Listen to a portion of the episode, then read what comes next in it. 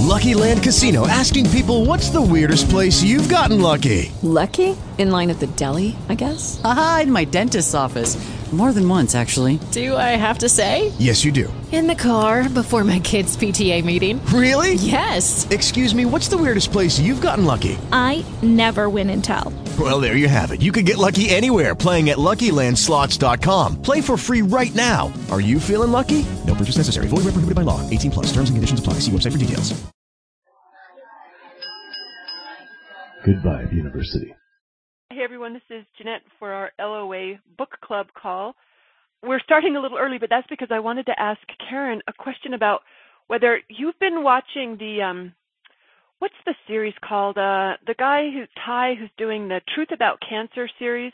It's like um 11 days of interviews and he releases one every day and it, they're looking at like alternative ways of approaching cancer treatments. Have you seen anything about this online, Karen? Uh, that is fascinating, and I actually haven't. No. You know, I got Um, the impression that it was getting a lot of publicity. Uh, I think I shared a, a thing on my page, and most people said they'd Mhm. seen it, but a couple hadn't. But I kind of, I got to say that what excites me more than anything about this information being this accessible, and of course he's got a package where you know if you if you want to buy the recording, you know how they do that with teleseminars. It it looks like he's got a similar thing. So if you don't listen to it within the 24-hour replay, you can buy the the recording, so you get all the material. But what excites me about how how I like how public this information is being, how accessible alternatives are being made to the mainstream public. You know, this isn't Mhm. just something that's being advertised in, you know, just small spiritual circles. This one seems to be getting a lot, and I could be wrong, but that's the impression I got. And I remember my dad had gone to a channeler, oh, I want to say maybe two years ago, and she had said to him something along the lines that we would soon see the end of all disease. She had a couple of other predictions as well, but one of the things she said was the end of all disease. That boggled my mind. I of the entire hour of things that she shared, that one stuck with me. And Mhm. the, I thought about that the other day as I was listening to this when these guys were sharing because he interviews a wide variety of experts in the field and um and I thought this is a step on that path. this is part of how it's happening. That is, that is fascinating. That is fascinating. Well, I know the first thing that jumped to my mind when you said that was the the Genome Project yes. and um, the the TED talks. I, I've heard a few TED talks about um, as, aspects of um, understanding disease and and medicine that are that are profoundly changing because of this. That that there are there are Mhm. ways in which it will be possible to to to predict to predict disease to make to to make changes in genetic factors to avoid disease and and that, I mean one of them was saying that Wow. basically the the it, it it was reasonable to expect in the next couple of decades uh, the the end to kind of general medicine medicine that you kind of you you blanket treat in an area and hope and and hope it works that that that a kind of extremely specific treatment of an of an individual with an individual's factors is is going to be is is not going to be more exotic Wow. then than say the smartphone would have been in 1940 That is Um, so interesting. Wow. it really is i I mean, mean, I that I, could be our lifetime, Karen, right? It it really could. It really could. I mean, I remember last year driving somewhere and passing a billboard um, that that was uh, sponsored by some some medical organization that said the first you know the first person to live 150 years has already been born. Um, I mean, the, the the rate at which change is happening in Mhm. those in those areas is is just Mhm. that what what what the person told told your father actually really does kind of have the ring of truth. You know, yeah, and when I heard it, I thought that it would be nice. I mean, it felt like cause she had she was saying like short term, like within a couple of years, and I was like, Wow.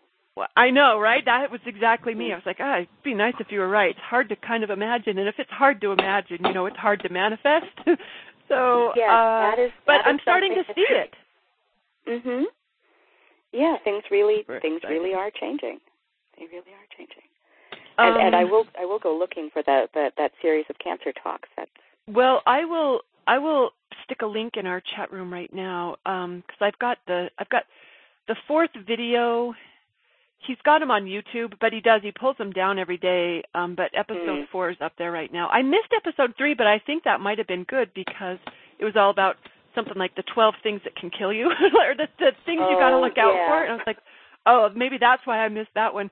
But I have learned, I've either learned or been inspired by everyone that I've watched, and I'm only halfway through episode four, and there have been several times where I've paused and listened to it again because I heard something that I liked so much. In fact, one of them, one of them, he just said, um, oh, what did he just say? Oh, great. I need to take notes because I'm not remembering the stuff. I'm actually, I never buy the packages, and I'm thinking about buying this one, not because I have cancer I, or anyone that I'm coaching has cancer, but it just seems like it can be such a thorny subject. And I keep getting this weird message lately where it's come through in, it's come through in quotes, it's come through in dreams. It came through a little exercise I did to get a message from my body where it said, don't wait until you need it. Don't wait until you need it. In Mm. fact, Nancy, haven't we talked about that before about like doing your vibrational work before the crisis hits, like how helpful it is to do it in advance. So you've got a good foundation before something, well, if you got a good foundation, it's easier, less things go wrong and it's easier to manage the things that do happen, right? Absolutely. You get a running start. I don't know. I have no idea why this is on my radar so much, but that video series, the 60 minutes episode they did last week on that cancer treatment, they're they're they're treating a specific type of brain cancer and it works on others with um, a, an altered polio virus. Uh huh. And then this book, I, I've had Kelly Turner. How long has she been on my shelf, Nancy? For months. This radical remission book, and I, the other day, um, maybe about a week ago, I guess, I was like, you, know, I'm going to read that now. Like the it just it lit up for me for some reason. Where it has just been one of those books I'm going to get to eventually. So like on a wide, and I've kind of wondered, okay, why is all this cancer stuff? Maybe it's just law of attraction. You know, you get it in one area and you get in it in all of them. But I'm really enjoying what I've what I've been studying lately. Nancy, have you seen or Guillaume, have you seen the uh, the Truth About Cancer video series that I mentioned? No, I, No, I don't think no, I've seen I that one. Well, I think I may have heard of it. Hmm. I haven't. You I haven't haven't- either, Nancy? No, but I did share. Remember the um, the NPR thing? I think you commented on GVU. Uh, the medical professor from Dartmouth saying that you know a lot of there are cancers we can get and live with Yes. for many Oh, years and been to totally not be affected by them. I was Yeah, well, that was actually, the birds that's- and the turtles and the what was it? Hmm? Yeah, yeah, yeah. The, yeah, the, yeah. He was talking about the there's three different types of cancer. One that Rapid. you can one that you can rein in really easy. One that you don't even have to worry about because it's not going anywhere. Not those, going anywhere. those are the turtles. And then there's the birds, which you you can put every fence known to man around them. The birds are going to get out and they're going to fly because that's what they are. And he said we Yeah. should be putting our attention on the people who have that kind of cancer and let everybody else kind of live their life. well, it's Well- yeah, it's it's a good point. I have a friend who was diagnosed last year with prostate cancer. Um and apparently, you know, we we used to really overtreat a Yeah. lot. Um and and you know, he came home with the the the expected panic and upset and you know, even if I have this treated, it's going to profoundly affect my life and my ability to be close to Mhm. people and and and and basically his doctor said, okay, you know, here's here's here's what we're going to do. you know, because by the time by by the time this cancer i that this is this is a cancer that you that people get because they've managed to live to a certain age. Okay. and you know you will outlive this cancer. By the time this this cancer grows grows slowly enough that by you know we we could intervene. But by the time this cancer would be dangerous you will be a hundred. Wow. I want And- that doctor. exactly exactly. And, and if i'm going to get cancer i want that kind of cancer. But you know if we if we it, it is it is true that you know we've got this sort of long and noble medical tradition of treating every every disease like ringing the firehouse bell Yeah. Yeah, yeah, yeah. Well, I I can't remember who I heard this from, Nancy. Maybe it was the article that you shared, but someone was talking about how her mother-in-law hadn't she she didn't see a doctor until she had open sores on her chest. It was breast cancer. Oh, cancer. I mean, God. and she wasn't telling anyone. Um and so by the time she sat in front of her doctor, the doctor looked and said, "Oh my god," recoiled when he saw it. He said, "Nothing we could do. Yeah. Go home, got 3 months." And um so so the person who was telling the story, she was a doctor herself, I believe, and she took her mother-in-law to the No Hope doctor. Does this sound familiar to anyone? No, I haven't Yeah. heard this. I might have read this in Kelly's book then. It might have been Kelly who did this. I don't know. But they so she took this she took her mother-in-law to the No Hope doctor, who's the doctor where uh, all the patients go to when their regular doctors say there's no hope. And uh, his track record is ridiculously successful. Like I'm not sure he's ever lost anyone, right? It's not just like, oh, you got a 50. He has a really really good track record. Anyway, he sat down with their mother-in-law and f- up the first examination, he took a look. He says, "Oh yeah, we can handle this." Okay. And my dad was reminding me the other day about how that study where they said the the number one determining factor for whether you got well or not was if your doctor believed that you would, not whether Yes. you the patient believed it. It was the doctor's Oh. belief. Oh yeah. Oh, that That was makes in a that was in Mind sense. Over Matter too, or yeah, Mind Oh. Over Medicine. Mind Over Medicine Mm. talked about that Mm. too. Yeah. Yeah. No, Yeah, I. it- I hmm it goes to how important it is that we that we consciously choose. In fact, that's one of the chapters in this book. She so she's studying the um the, re- the cases of people who have recovered when they shouldn't have, and some of Mm. these pa- people did use conventional treatment along with alternative treatment, but a lot of them just decided to skip the traditional. They um, in fact, in the video series, they talk about, with some disdain, I will add, they talk about the big three treatments: the cut it out, the burn it out, or the um, poison it. The hmm and and they talk about how that's the last thing your body needs when Exactly. because what you need to support your immune system because Yeah. nothing's gonna nothing's gonna fix here if your immune system isn't able to do it and so when you put when you do those three things or even one of those things to the body you're putting it under tremendous stress so it compromises its ability to do the only thing that's going to work and so in this book some of these people they they did they'll like do a surgery but they skip the when they hear about the side effects or when they hear about how unlikely it is to give them much time they just choose to skip either the whole thing or the chemotherapy and the radiation. But she said she identified 75 i think it was 75 things that these guys did uh, that she noticed in all of her interviews. And i think she talked with oh i don't know a couple hundred people. I i don't know how many exactly but she through all of her interviews and she traveled around the world to talk with not just patients but also healers she found i believe it's nine factors that let me just find that page really quick. And she's got a chapter devoted to each of these things. She said i heard these again and again and again in all of yeah it's nine. She said i i i identified more than 75 different factors that may hypothetically play a role in radical remission including physical emotional and spiritual factors However, when I tabulated the frequency of each factor, I saw that nine of those 75 kept coming up again and again in almost every interview. In other words, very few of the people I interviewed mentioned, for example, the 73rd factor, which is taking shark cartilage supplements, but almost every person mm. mentioned doing the same nine things in order to help he- heal their cancer. And those were radically changing their diet, taking control of their health. That's the one I was thinking, taking control of their health mm. rather than just letting a doctor prescribe how it's going to go they took the reins. So the the medical people were in support of their own plan rather than just going along with what someone else told them to do because the doctors almost always said the same thing. Oh my gosh, in the in the video series, the guy talked to one doctor who said, I think it was a video series. I'm getting my stuff mixed up because I'm getting this in so many different directions, but he talked to a, a couple of doctors in fact who wouldn't wouldn't take their own treatments, like the stuff they were prescribing to their patients, they wouldn't even do themselves, or they wouldn't let their spouse or children take Yep. go through those protocols. Mhm. Oh, it's like, oh my Oh, gosh.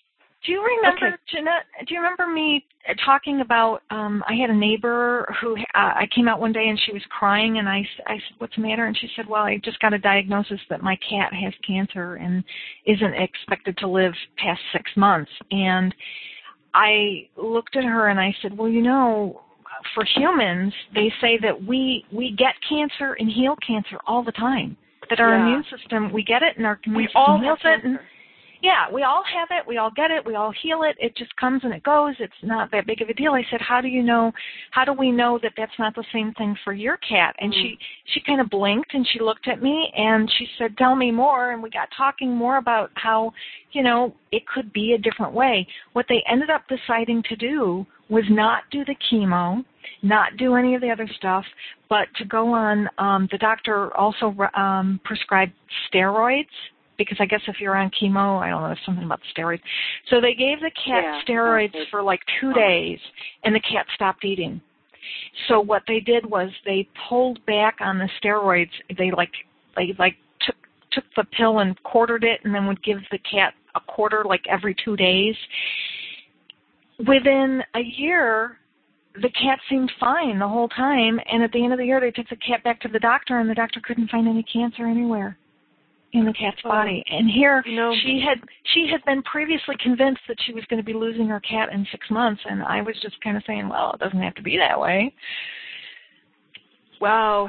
Um, there, in fact, on this fourth interview, I think I don't know if it was a doctor or if it was a healer, but he said something about hope is what really matters. Oh, he told the story from Viktor Frankl, how Viktor Frankl could spot within 24 hours who would live and who would die in the concentration camp, and he did it by um, who, whoever started smoking their cigarettes, because in the camp it, that was like your currency. So once you were smoking them, it was like burning your money. Like you didn't you didn't Mm. think you were going to make it anymore, and You and sure enough, that, yeah, like so the the hope factor is um is a is a pretty powerful one and and what that's actually one reason why I wanted this book on my library because in my library because I thought if if I ever if I ever need this myself or for a loved one or for a client to help give someone a reason to believe, I want to have some really good material at my fingertips. And I'll tell you what, this book is delivering. This book and the video series, I'm going to say it's still pretty. Con- there's some conventional stuff. Like I said, the the third one I missed was about oh the things you got to watch out for. I'm sure it was you know all the poisons and toxins and stuff in the world, but um or or or negative emotions, which I'm I totally get that one. But this one seems to be more about well here's the rest of the factors. The third one is following your intuition. The next one is using herbs and supplements. Then releasing suppressed emotions and in the next one increasing positive emotions then the this would be number 7 is embracing social support the eighth factor deepening your spiritual connection and the ninth one is having strong reasons for living it's a different take on it than um than the video series so far maybe maybe the future videos are going to cover that but i'm thinking of wayne dyer i finished watching his pbs special which i've read wishes fulfilled before but Mhm. listening to his PBS show, have you guys seen that one? His Wishes Mhm. Fulfilled. It's a couple years old. He was talking about how, um, you know, the doctors and fam- he's like his his family, the- his family who loves him, would send him things from the internet about how dire his situation was, and he he he he knew not to take that in. And he said what he did was he had like um he super glued into his imagination the reality that he wanted, which is I am healthy, I am strong, and then he put up a do not disturb sign for anyone who would try to to tempt his imagination to go elsewhere. He just put up the do not disturb sign, and he said so whenever you know there would be something online or one of his doctors would say something that wasn't in alignment with what he was choosing, he would just he would remember I've super glued to my imagination. The way he talked about it was pretty inspiring. Um, so you know, I, I just want to say, Wishes Fulfilled was inspired by Neville Goddard's teaching. So I know. okay, but Yeah. that's a great that super gluing the no do not disturb. I think that's a great tactic for just general law of attraction, whatever it is I that agree. you're creating, whether it's health or money or anything else. Well, that that's what so many people complain about. Like, you know, they'll they'll be able to do their affirmation. Oh, and Wayne did say something. I was like, you said that? You're so connected with Louise, and you said this about affirmations because he was a little dismissive of him when he said an affirmation. It, Nancy, he says exactly what you say. It's got to it's got to translate into the feeling or the. I don't think he used the, used the word vibration, but he was a little dismissive of affirmations. But I know to, to to the point of what you just said, Nancy. A lot of people complain that they can't stick with it, right? That their their gremlin mind or their fears or their worries have them focusing on what they don't want all the other hours of the day that they're not repeating their affirmation. So to, to And- imagine it as super glued, that does feel like a way to really make it stick. And some of the affirmations are poorly crafted to begin with. Like I see a lot of people on social media who call, you know, they call themselves affirmation gurus and they, or their law of attraction um, handles and they're sharing affirmations, but the affirmations are are things like, uh, like for instance, uh, an affirmation about quitting smoking might be something like, "I no longer need cigarettes to feel good about my body." Mm. Well, Mhm. um, that's really not a good affirmation. It's a really poorly crafted one because, first of all, it's probably not going to um, emotionally trigger you. It probably doesn't have the emotional trigger words that will work for you. Number two, it's mentioning cigarettes. The mind doesn't know no. Mhm. The, mi- the mind So doesn't we, see the we're word reaffirming no. cigarettes for ourselves over and over again. Exactly. Yeah. Exactly. Or and there was one that was all about um it was an anti-smoking affirmation, and yet it was, the whole affirmation was talking about the smell of smoke. Well, for people who are addicted to nicotine, the smell of smoke is that's part of the addiction. You know, they smell smoke Mhm. and they want to smoke a cigarette. You know, so um, they could have crafted that in a much different way, and that affirmation would be so much more powerful. So you know, I, I see affirmations getting a bad rap, but there's there's a lot going on behind why they're getting a bad rap. Well, and and I and I want to say in defense of them, the feel well, the the feelings and the thoughts are so closely connected that if you start with an affirmation, call it what you want. We're just learning how to focus our attention, Mhm. and the better we we are at focusing it, the more, the deeper that that, uh, the more solid that vibration is for us. So. I was like, well, Wayne, aren't you good friends with Louise? We don't start trashing affirmations. So and and affirmations really are seeds. So if you start Ah, seeds, treasure hunt. you planned that, didn't you? I didn't. I didn't, and I already have seeds. But man, you'd be, I'd be woohooing all over the place if I didn't already have it. Oh, okay.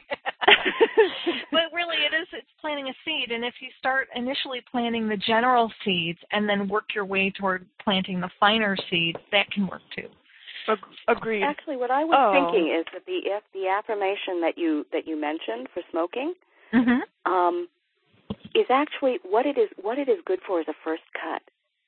Um, speaking is, I, I don't. Have you ever smoked? No, I never have.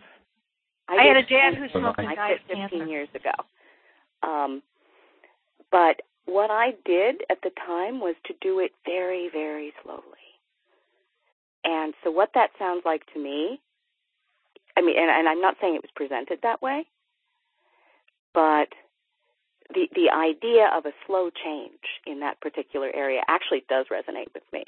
I The idea that you begin with one that still fully acknowledges longing, and then you go to another one that's one step further away. Bridge, yeah, you bridge. And then you go to another one that's one step further away. And I do think that for some people, and I'm not saying that that's necessarily what this person had in mind, but I think that for some people that actually. Who is um, speaking? I'm sorry. Who? who This is Karen. This is Oh, okay. Sawterell? Karen, I want to say to your point that um, I have had affirmations too that shouldn't have felt good to me because they included the word no or something like that, Mhm. and yet Yeah. they did. Like Nancy, this goes back to you know what we say all the time, how we've got to. This is so personal, so individual because what feels good to one may not feel good to another. But I, I know there have been some that we're kind of breaking the affirmation making rules, and yet it's where I got juice. It's where I got juice. Well, And, and you might have gotten juice initially, and you know, to Karen's point, if it Yes. gets you started, Yeah. good. But a lot of people stop there because it loses its juice, and then Well- they blame the affirmation, and then they they they don't go any further. And I can't even remember what the one was that I used to know. I was like, this shouldn't work, but I don't remember what it was because it must have evolved. So I don't. Maybe I'll remember later. Good point, Karen. well, words Hey, are um, kind of alchemy anyway. There was something in this. There was something in this book that I liked that I have not heard a lot of before. I know a lot of patients who are using cancer patients who are using visualization to facilitate their healing are encouraged to do something like you know, uh, imagining their killer cells or their immune system attacking the cancer, and they and they often talk about how they're in battle with it and they're fighting it and they're going to be victorious. You know, like it's a it's a me Yeah. or it kind of Uh-huh. situation. And here's Mhm. a guy, Shin. Is this a guy? Oh, he. Uh, who is this? Uh, I can't remember his story. So he says, um, he, in addition to giving fresh air, oh, this guy was amazing. He was a Japanese executive, and you know the culture is notorious for overworking. He did it. Mhm. Oh my word! Like I can't even imagine how he was still standing after all the years that he, of his work schedule. But eventually, oh my gosh! And also in Japan, they have a practice where they tell everyone but the patient that they have cancer. So his wife and the rest of his family knew it, mm-hmm. but no one told him. That They, and they t- they they told him his they were giving him chemotherapy and they told him it was something else. He said he eventually figured it out, but but one day, oh my gosh, he had this he had this an impulse. This was following his intuition to go out on the roof and and get some fresh air because in the hospital he wasn't getting any. So he went out on the roof and when the staff found him, they thought he was trying to jump off to go commit suicide. and the doctor got so concerned because he's a high profile patient that he signed him out of the hospital because he didn't want him to kill himself on his watch. It would tarnish his reputation. So he ended up at home. Um, you know, he hadn't finished his whole everything they were going to do. And and so one of the things he did at home was he woke up with the sun every day and um oh he just he tells a wonderful story about why he believes he was intuitively guided to do that and it had to do with oxygen. But he this is what I loved. He says when I returned to my home, I tried to find the reason why I was suffering from cancer, and I realized I create. I, might get emotional reading this. I created this cancer myself. I created it because I worked so hard and I didn't sleep. I created it. So I thought that cancer was my child, and I sent love to my cancer, and pain decreased, and I could sleep fine. The next morning when I got up, my mind, my head, my brain was so clear that I didn't use any painkillers. So I stopped using painkillers, and instead of that, when I had pain, I said, "Oh, thank you very much for saying you were hurting. I love you, my child." Uh, he says, "I touched this," and he points to his kidney and said to my cancer, "I love you. I love you. I love you." Does this remind you of Ho'oponopono? Um, Yeah. And the pain decreased. That's why I sent love to my cancer always, from morning till night. Unconditional love. That's unconditional love. I said to it, "Thank you very much for existing." Uh, he said that just as one would care for a sick, neglected child, he viewed his cancer in a loving, almost apologetic way, mentally sending love to it multiple times a day. There were a couple people who have told stories about how they embraced it. In fact, one healer said that's actually critical that you because if you are resisting it, you you are not going to win this this gig. Yeah. So That really resonates for me. I, Me I that too. that approach I can really get behind. And um and another thing I think too is how you respond to the sensations in your body. Like you might have a twinge or a pain and some people might immediately go to, "Oh my god, am I sick or do I have cancer or is there a problem?" Whereas if you respond with love, you know, feeling Mhm. feeling the feeling of the pain and then uh, and then responding with love, the pain often dissipates and goes away. Um, know, this Actually, I is- think simple attention does that too. what's that, um, Karen? Simple attention Oh, yeah. in, in sort of the mindfulness area. I don't know if you've ever heard the the there's there's actually sort of a a, a line in neurology that the difference between pain and other sensation is is a matter of intensity or a matter of frequency, and and it's one reason that you can frequently kind of think a cramp apart. That if you that that, that as you focus attention, hmm it tends, and I'm not saying that it works all the time, but Oh, it does. um, Abraham it tends teaches to it tends to dissolve. It, it tends to become more diffuse hmm under the focus of attention.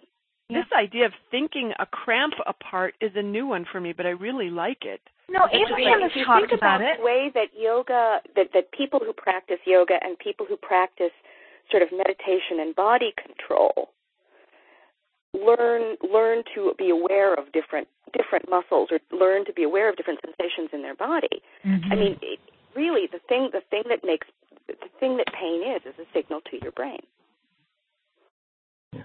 Yep. And in I, I know when I was practicing Vipassana a couple summers ago, I would sit there and I'd get an like an itch, like, oh my God, if I don't scratch that itch, I'm going to go out of my mind. But I would practice just giving it my attention and then going mm-hmm. back to breathing. And every single time it would just disappear. And then it would Yeah. show up somewhere else in my body. And I think, oh my God, I've got to scratch that. And I think, no, I'm just going to breathe and notice it. And, and, and each time it would just disappear. And when you start to do it, it starts to become like a game where you realize Mm-hmm. everything's temporary and nothing has to affect you if you decide it's not going to affect you. Yeah, that's And- exactly where where I started doing it too with itching. When Mhm. I had a terrible, terrible rash and scratching it was going to damage it. Mm-hmm. and I needed to find a way to cope with. And and I read I read this about focusing, and it, it does. It'll just dismantle itch. I've heard Abe Abe says this on the Law of Attraction five CD set.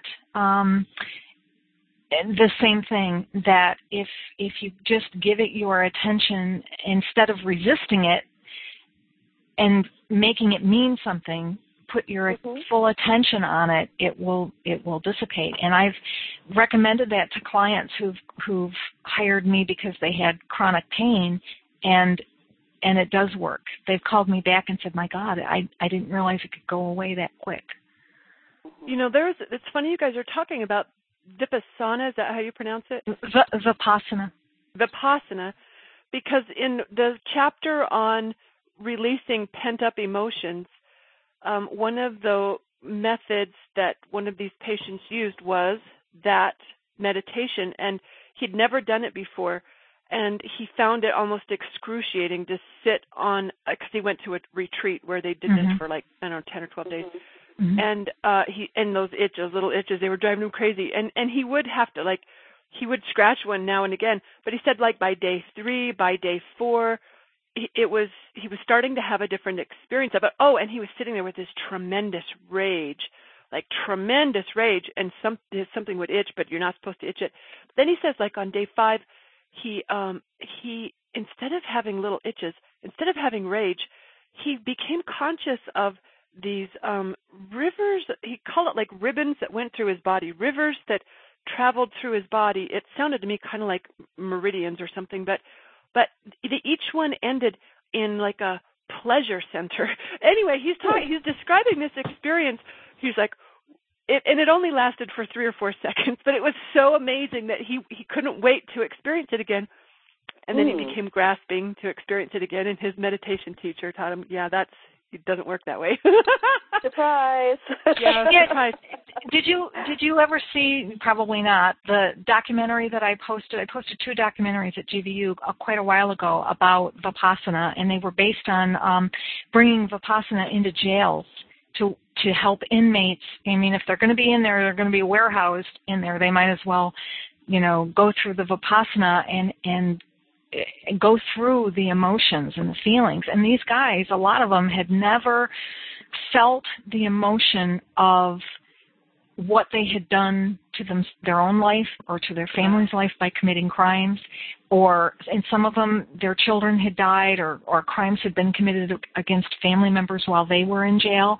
And so this was the first time that they were allowed to experience those feelings and they couldn't run from them but it was transformational you see the the eyes of these men Wow. after the 10 days of so vipassana is um 10 days 10 hours a day of meditating. It's broken up, you know, throughout the day, but basically that's all you do is you come and you sit and, and you sit quiet and you meditate. And, um, anyway, uh, at the end, these men were absolutely transformed. Several of them were able to be moved out of the high security prison into low security prisons. All of them were meditators for life after that experience. They were Mm. committed to meditating.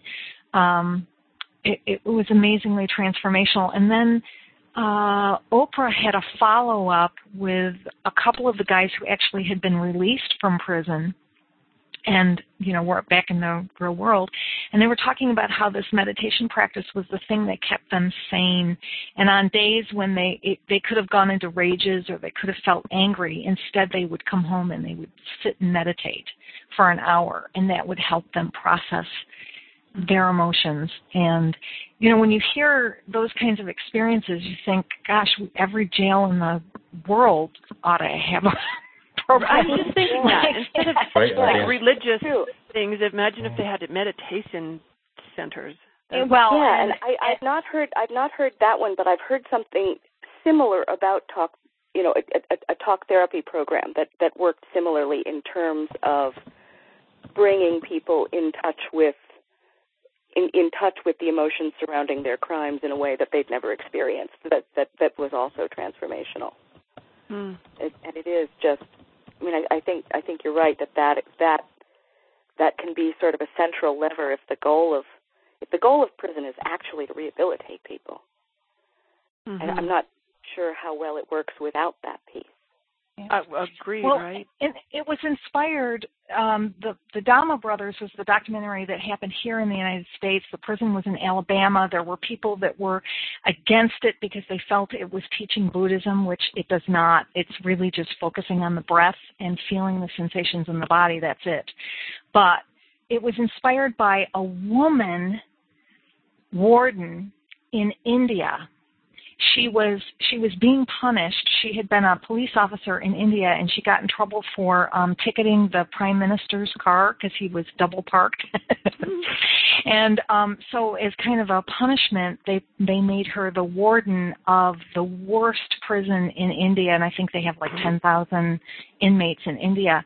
And instead of taking it as an insult, which a lot of people would have, she went in saying, "Okay, what can I do to make this place better?" And in the process of interviewing uh, different people within the prison and outside the prison, she was aware of the corruption going on with the guards and the inmates and some of the drug stuff that was going on and what have you. And someone said to her, you know, one thing that really helped me was Vipassana. And she said, well, what is it? Let's, let's bring it in. And she was the first to bring Vipassana into a prison. And, the, and I think one of the largest groups, they had a thousand people meditating at one time. Can you imagine the energy in the room with a Wow. thousand people meditating at the same time? Wow. Yeah. Anyway, it became such, um, so important to that prison that they now have a regular ongoing Vipassana program.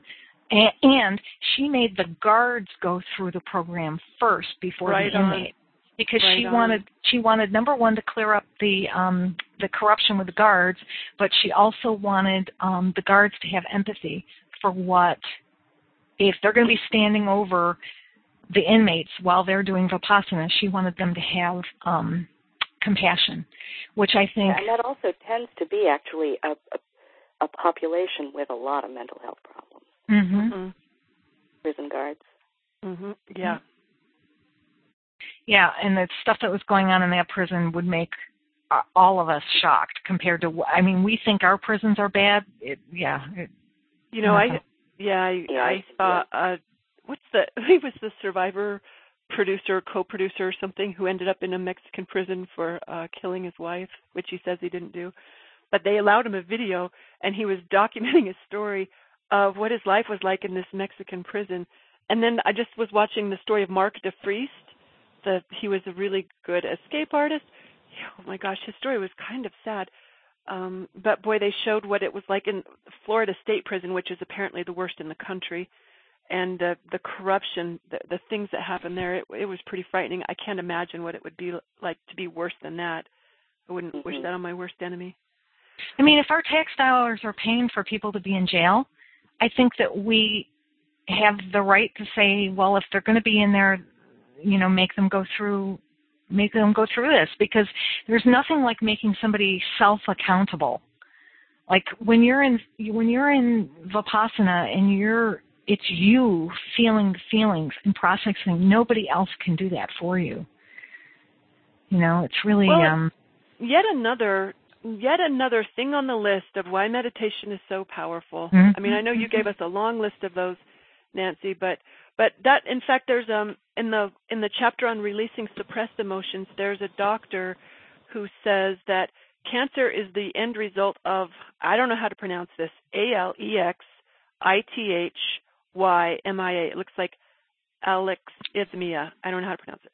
but he said it's that's not expressing feelings or emotions. He says most cancer patients before suffering from cancer are suffering from this and that causes blood pressure to go down and core body temperature to lower and this destroys the functioning of the mitochondria which he says is what contributes to cancer cells. So the the the ability to feel our feelings um, and to be really effective at that. In fact, they said it's some people they even they said we're not just talking release your negative emotions, but also your positive ones too. Because if you're hanging on to positive ones, that's what nostalgia is called, and it keeps you from from being present. So even though it's way more common, especially they were talking for cancer patients to be hanging on to fear, because they said it starts as soon as you hear the words you have cancer, and and so they were talking about how how some of these patients managed it because that that is understandably a pretty scary thing considering the uh the culture around this, how it's treated, and and what it means. So, yeah, the the um, yeah, it's interesting. Isn't nostalgia positive memories? Not you know, I got to say, thoughts? Nancy, if that I I think that one might be worth that one might be worth questioning, or maybe it's like the same way Wayne Dyer talks about affirmations. You know, that with our own definitions, our own understanding, we might see it differently. I can't say that was one that when I read, but I had never, I had never thought about having to release positive emotions. No, I have heard, hmm. I have heard in the past many times different people saying that cancer is a disease of anger and Oh. attitude. I have heard Well, that. Look, someone in here was talking about how depending on where you have it, you know, and we've heard this before that the different body organs manage Mhm. different emotions. So Right. I don't know where anger and fear is at liver and kidney or something. I don't know. But but I liked the one person who was talking about how you could t- whatever chakra is closest to you know wherever you're experiencing it, you want to you want to work on balancing out that chakra. And for anyone who's familiar with that, I thought that might be an easy way in to start processing whatever sorts of emotions. Because I like this chapter. This isn't smart just for anyone who's looking to get healthy, but for anyone who's got any sort of kinky vibrations that are keeping them from alignment, this stuff could be helpful. But when they talked about their tips for, oh, let me just turn to the end of the chapter where she's got action steps. One is cognitive behavioral therapy, where you keep a thought journal. Mhm. Another suggestion was make a list of your emotional moments, take some t- this journaling at night. The next one was practicing daily forgiveness, including for yourself. The next was to take a stress management course.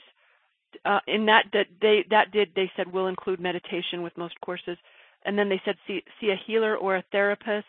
And then the last suggestion was to try hypnosis or EMDR. Mhm. Um, uh, so I got to keep an eye on the clock because I actually have to leave in four minutes for an appointment I have across Four town. minutes? Yes, I know. Okay. That's why I had to do this call early because I'm not going to be home at our regular time. But you got Mhm. we don't have to hang up, and you guys don't have to hang up when I leave. We we can keep this recording going.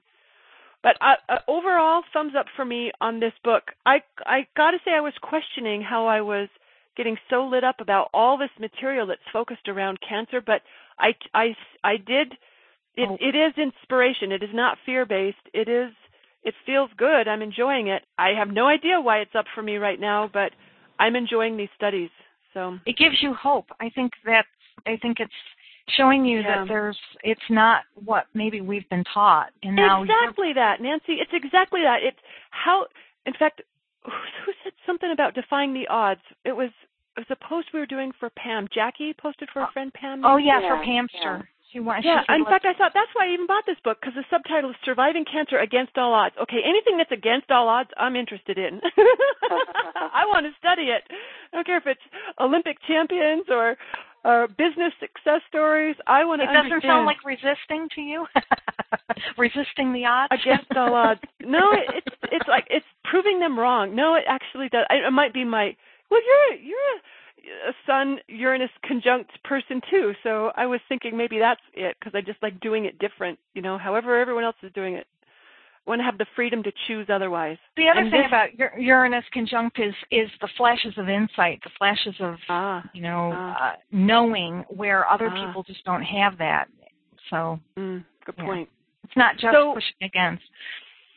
Yeah. Have you been reading anything, Nancy? That's really or Well, tuned into I'm- I'm winding down on um on that wonderful book, um, uh, The Dynamic Laws of Prosperity, and I think I'm Mm. actually going to start at the beginning and read it again. I Yay! really Because we'll be at the same time by then, I bet. I enjoy it. And um, I reread uh, the Abundance book, and that was good. I, I'm glad that I did that. And then um, I had responded to somebody in the forums. I met, oh, Alexandra, I mentioned that I had read the book The Seat of the Soul with my second husband.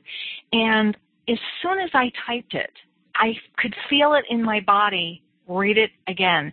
And when I came into this conversation at the top, you know, top of the hour, we were talking about um, uh, how things are changing. And in reading that book, this book was written in the, I think, the big early 90s. It was written, and it was talking about how humans are evolving, and we're evolving from a five-sensory being to multi-sensory beings and it's already happening. I mean, I'm reading this and going, wait a minute, this is this is already happening. But at the time that I first read the book, it was a kind of like a you know pipe dream that we could live in a world where people are starting to acknowledge intuition and um, um, knowing that you have within your body and and um, and other you know clairvoyance and clairsentience and all that other kind of stuff. And that's already starting to happen. It's already, when you see Google Talks, when Google is inviting people to come talk and it's going out on the web across to the world and they're talking about how it can benefit businesses for their employees to learn how to tap into their intuition, we are, mm. we are there. right. Actually, you there. know, I, I have to throw in an even more concrete example. Mm-hmm. Hear it. Um, are, are you familiar with Oliver Sacks, who wrote The Man Who Mistook His Wife for a Hat? No. No. No. Oh, he's really interesting. He's he's a neurologist or a neuropsychologist, and I honestly can't remember which. But he he's he's been writing sort of for a popular audience in very interesting ways for years about different neurological conditions that affect human behavior, and usually it's it's sort of weird outliers and he's now I think he's in his 80s and he's he's British but he lives in New York. And I I read an interview with him in the last year and um he he'd gotten really interested in magnets. Specifically, um rare earth magnets, the very strong kind, the kind where, you know, if you if you get them too big and you put your hand between them, bad things can happen. Wow. Okay. But he, um you know, you you can you can actually do that. Magnets can crush you um mm-hmm. if they're strong enough magnets but he'd found he he was experimenting because apparently he's got a very bad sense of direction, and um, he he'd found strong enough magnets that he was putting small ones into his trouser pockets that would pull on. Um, the, the, and and okay, I'm embarrassed because I've started this story without ever having checked the facts or ch- checked my memory, and I don't remember whether they were reacting to buildings or reacting to the Earth's poles or reacting to what. But he was finding that as he walked around New York, he could feel from the pressure in his pockets which direction he was going. And ah. essentially, what was happening was that he was developing with the magnets. It's not like if he took them out, he'd still have it, but he was developing a sixth sense, a sense that there are animals that have. Wow. You know, bats and echolo- he was basically producing echolocation in his own body. And I just That's I, cool. I, I read that and it, it just it just blew my mind. It's like that's an actual that's an actual other sense. You know, that's a really concrete one. and, it, and it does. It, wow.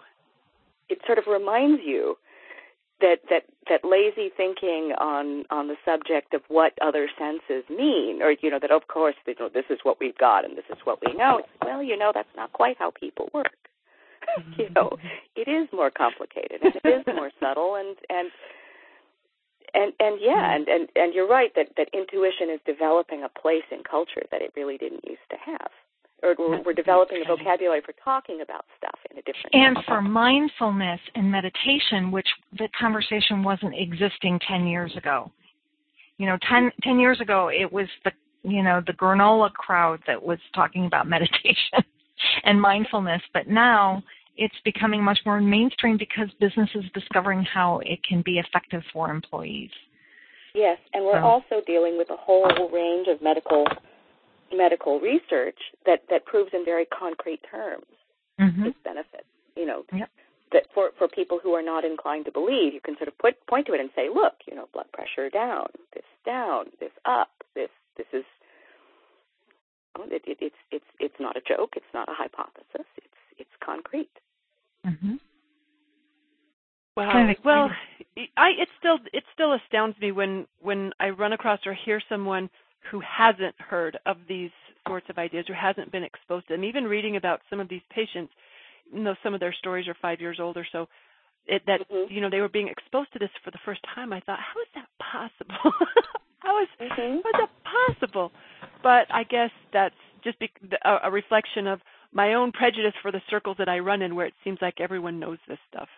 And I heard, I, I have heard a story, and I, I don't know whether it was part of a book or whether it was somebody that mentioned this to me years ago, but there was a friend who had cancer, and her favorite animal was uh, dolphins. And so what um, my friend or whoever was relating the story was saying was that they would have their friend lay down and take them into a guided meditation where dolphins entered her bloodstream and went through and, and ate all the, you know, so it wasn't fighting. I love that. It wasn't fighting, you know, like because I heard somebody else. uh They had just seen the Kill Bill movies, and they imagined that the woman in Kill Bill went through and cleared out all the the cancer in her body too. So, um but I kind of like the idea of the dolphins because they're kind of more friendly and more loving and more playful. Um, it's not exactly resisting well, it as much it is, as it is visualizing. Yeah. You know, and and in a way that feels that that doesn't conjure up battle feelings that right. might not be like stress, you know, because that's not going to be good hormones for the. Or I just have to fight to harder. I just have to fight harder. You know. You know, like, yeah. With, with this guy, with some of the people that he's been talking with in this video series, he was talking about, or he had several people who were talking about how uh, conventional medicine has it all wrong when their goal is to get rid of the tumor. They said the tumor is not the problem. That's like being mad at your dashboard for the check engine light. It's a result of something else, and that's what you want to address. And that's why so many people experience a recurrence even after they cut it out, even after they're they've done the big three. It comes back because they didn't get to the source of it, and that's why it's put. Stop focusing on the tumors. They say you want to focus on on what really matters. So I, I got to say, I never really thought of it that way. That the tumor isn't the problem at all. And that woman who had who had tumors so bad she had open sores, that guy healed her. He he did it. He, his I think his primary treatment method was um, intravenous vitamin C. Maybe he did some other stuff too, but uh, but it th- that's interesting to me that it the goal isn't get rid of this lump because that's not that's not actually where our problem is. It's a reflection. I'm so glad to hear that. I'm so. I'm so glad to hear that because yeah, it's that's that's fascinating. Well, we know that we have video proof of doctors in China being able to um, shrink a tumor. Oh my gosh, know. I forgot about that. Mm-hmm. From from that Gregg Braden video or the uh-huh. video that he shared. Wow, yeah, the video right. he shared, so and it's like a three and a half, four minute uh, time period, and basically wow. they're choosing a different reality. They're not judging the tumor as right or wrong. They're True. just choosing a different reality and focusing their attention on a different reality. And because they're surrounding her and focusing their intention, it it it entrains the body to make that same choice. I remember them saying that that part of the key was that we are not trying to get rid of this thing. Right. That doesn't work. It's just like in the affirmation, saying what you don't want. Mhm. Yeah. Hmm. Well, I'm glad that you found um, hope and um, inspiration in that. these books. Yeah, inspiration. It, it does. It feels like um, it feels like confirmation of what my intuition has said all along. Because Nancy, they opened up the the health enrollment again for the through the end of April, so I have to decide again whether to be covered by insurance or not. Uh huh. Mm-hmm. And and I and I keep thinking I will never use this for something like I would never I would never go this route. And then I think, well, Jeanette, you don't really know until you're standing in those shoes. But but learning what these guys have to say has really helped confirm for me my own inner impulses that that's not the route to go. And again, I know you never know until you're there, but I like that I'm already my mind is being planted with seeds about what what's possible, what other alternatives are possible. So if ever there was a doctor who was saying it's this or you die, I will know to call bullshit. Mhm. Mhm. And you also know that you have the choice which doctor to go to. You know, Right. the one that's most likely to give you the answer that you want to hear. That no hope doctor. I'm so I'm so interested. I I tried googling it and I sure couldn't find anyone who who I, it didn't identify a particular doctor. I got to find where I found that reference, whether it was her story or or. Well, it seems like the press, I don't know, there have been a couple of different people who claim to have had uh, um, cancer treatments that were 100% effective, and then the media goes after them and kind of dis- discredits them. So maybe they're trying to protect the identity Oh yeah, that would yeah that would make sense. Of person. So, So well, thank you for staying 10 extra minutes, Jeanette. Well, that was very cool that they emailed to say, "Hey, we're running late." Um, Karen, you got anything that you've been reading lately that, or Guillaume, what have you guys been studying that you'd like to share about? Honestly, it has not been a reading intensive couple of weeks for me. so I really don't have anything anything that other uh, to contribute other than uh the stuff that you've been talking about and Well, you did uh, have some well, great actually stories, yeah. I'm currently. Oh, sorry. Oh no, no, please, Guillaume. Sorry, thank you. Um, I'm just doing, I'm just carrying on my uh, photo reading project with my with my um, other friends at, on the photo reading forum. I'm photo reading a book called um, Journey Journey to Freedom by John Pridmore. Hmm, Um, I don't know so. I'm just I'm just photo reading at the moment. I haven't read it yet, but I'm just photo reading it at the moment. So um, yeah, it's, it's an interesting book at the moment. So getting some interesting answers. Yeah, You know, having looked at your astrology chart, my friend, yeah, I know. I'm more it. interested than ever in um, in what you're studying because you have strong inclination. It understands why you feel a pull to get back to the university because studying and learning and expanding your mind. It's Yeah. it's your astrology chart has a lot of emphasis on that. So I was, I was blown away by it. I was completely blown away by it. yeah, it it, ex- it explained a lot, and um, yeah, it was really interesting, really interesting to look at. So, well, all right then. If um, no one has anything else, then I guess look at me. I got to be here for the whole call. Let me see if there's any. What am I reading next? Um, okay, Melanie. Melanie, I whoopsie, sorry, Joe. Uh, Melanie, I asked her for a recommendation. You know, she's she she knows books, and she recommended Philip Pullman's The Golden Compass. Apparently, it's a fiction book that was written for children, but uh, Hmm. she said it's Oh, the Golden Compass. Yes, I've heard of it. There was a movie made of it, but I Oh. haven't seen it. I haven't seen it. Have you read it, Karen? No, I haven't, but I, I, I just, I'm sorry, I just know I've heard the name. So You've heard the name, I went, Guillaume? Do you oh, know I it? know that book. I think I may have seen a movie like it. Is it is it with Daniel Craig in it, the one who played James Bond? Oh, wow, that would be cool if it was. I don't. think I don't. was that I didn't one. know there was a movie. It was I something did- just something Compass. I remember watching. I Yeah, can't it might be. um, the um, Tom Cruise's wife was in it. Uh, she's no longer his wife. Um, Um, Katie Holmes, yeah. Katie no, not Katie. Ho- Not Katie Holmes. The one before that. The Nicole? Oh, Nicole oh, Kidman, yes, Kidman. it is that I one. know it. It's Nicole that one. Kidman. It's that one. I've seen it. I've seen it. Yeah, that's the one. Yeah, I remember. Oh wow. Was I've it seen that Christian movie. based? Was it a Christian based movie? I Oh, that it was. not too sure. Um, I didn't get that impression from reading the reading the reviews Yeah. about it. But but this is part of my strategy. I'm saving it until I'm actually on a plane because some people know I hate to travel. So this is one of my strategies to make the air travel more tolerable. I'm saving this book for that. But I do have another one that's coming. I hope it's it's supposed to be delivered the day that I leave, and I'm hoping it's going to be delivered early. Um, it's called it's a book called Letters of Note, and it has uh, let's see what does it say here. Oh, I don't have a summary of it, but it's like uh, famous letters written or cor- of correspondence between people over the years. I don't know why I felt inspired to pick it up, but I did. So that one's coming. I don't have a really good like LOA book lined up. I I'm definitely in the market for one if anyone knows a a good one. Oh, I'll say this.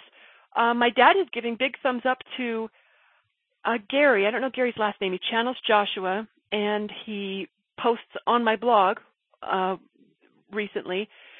Um, he's got a book. I think it's called oh, A Perception of Reality. Anyway, uh, I got a copy, and my dad picked it up before I started reading it. My dad's, I think, giving it a thumbs up.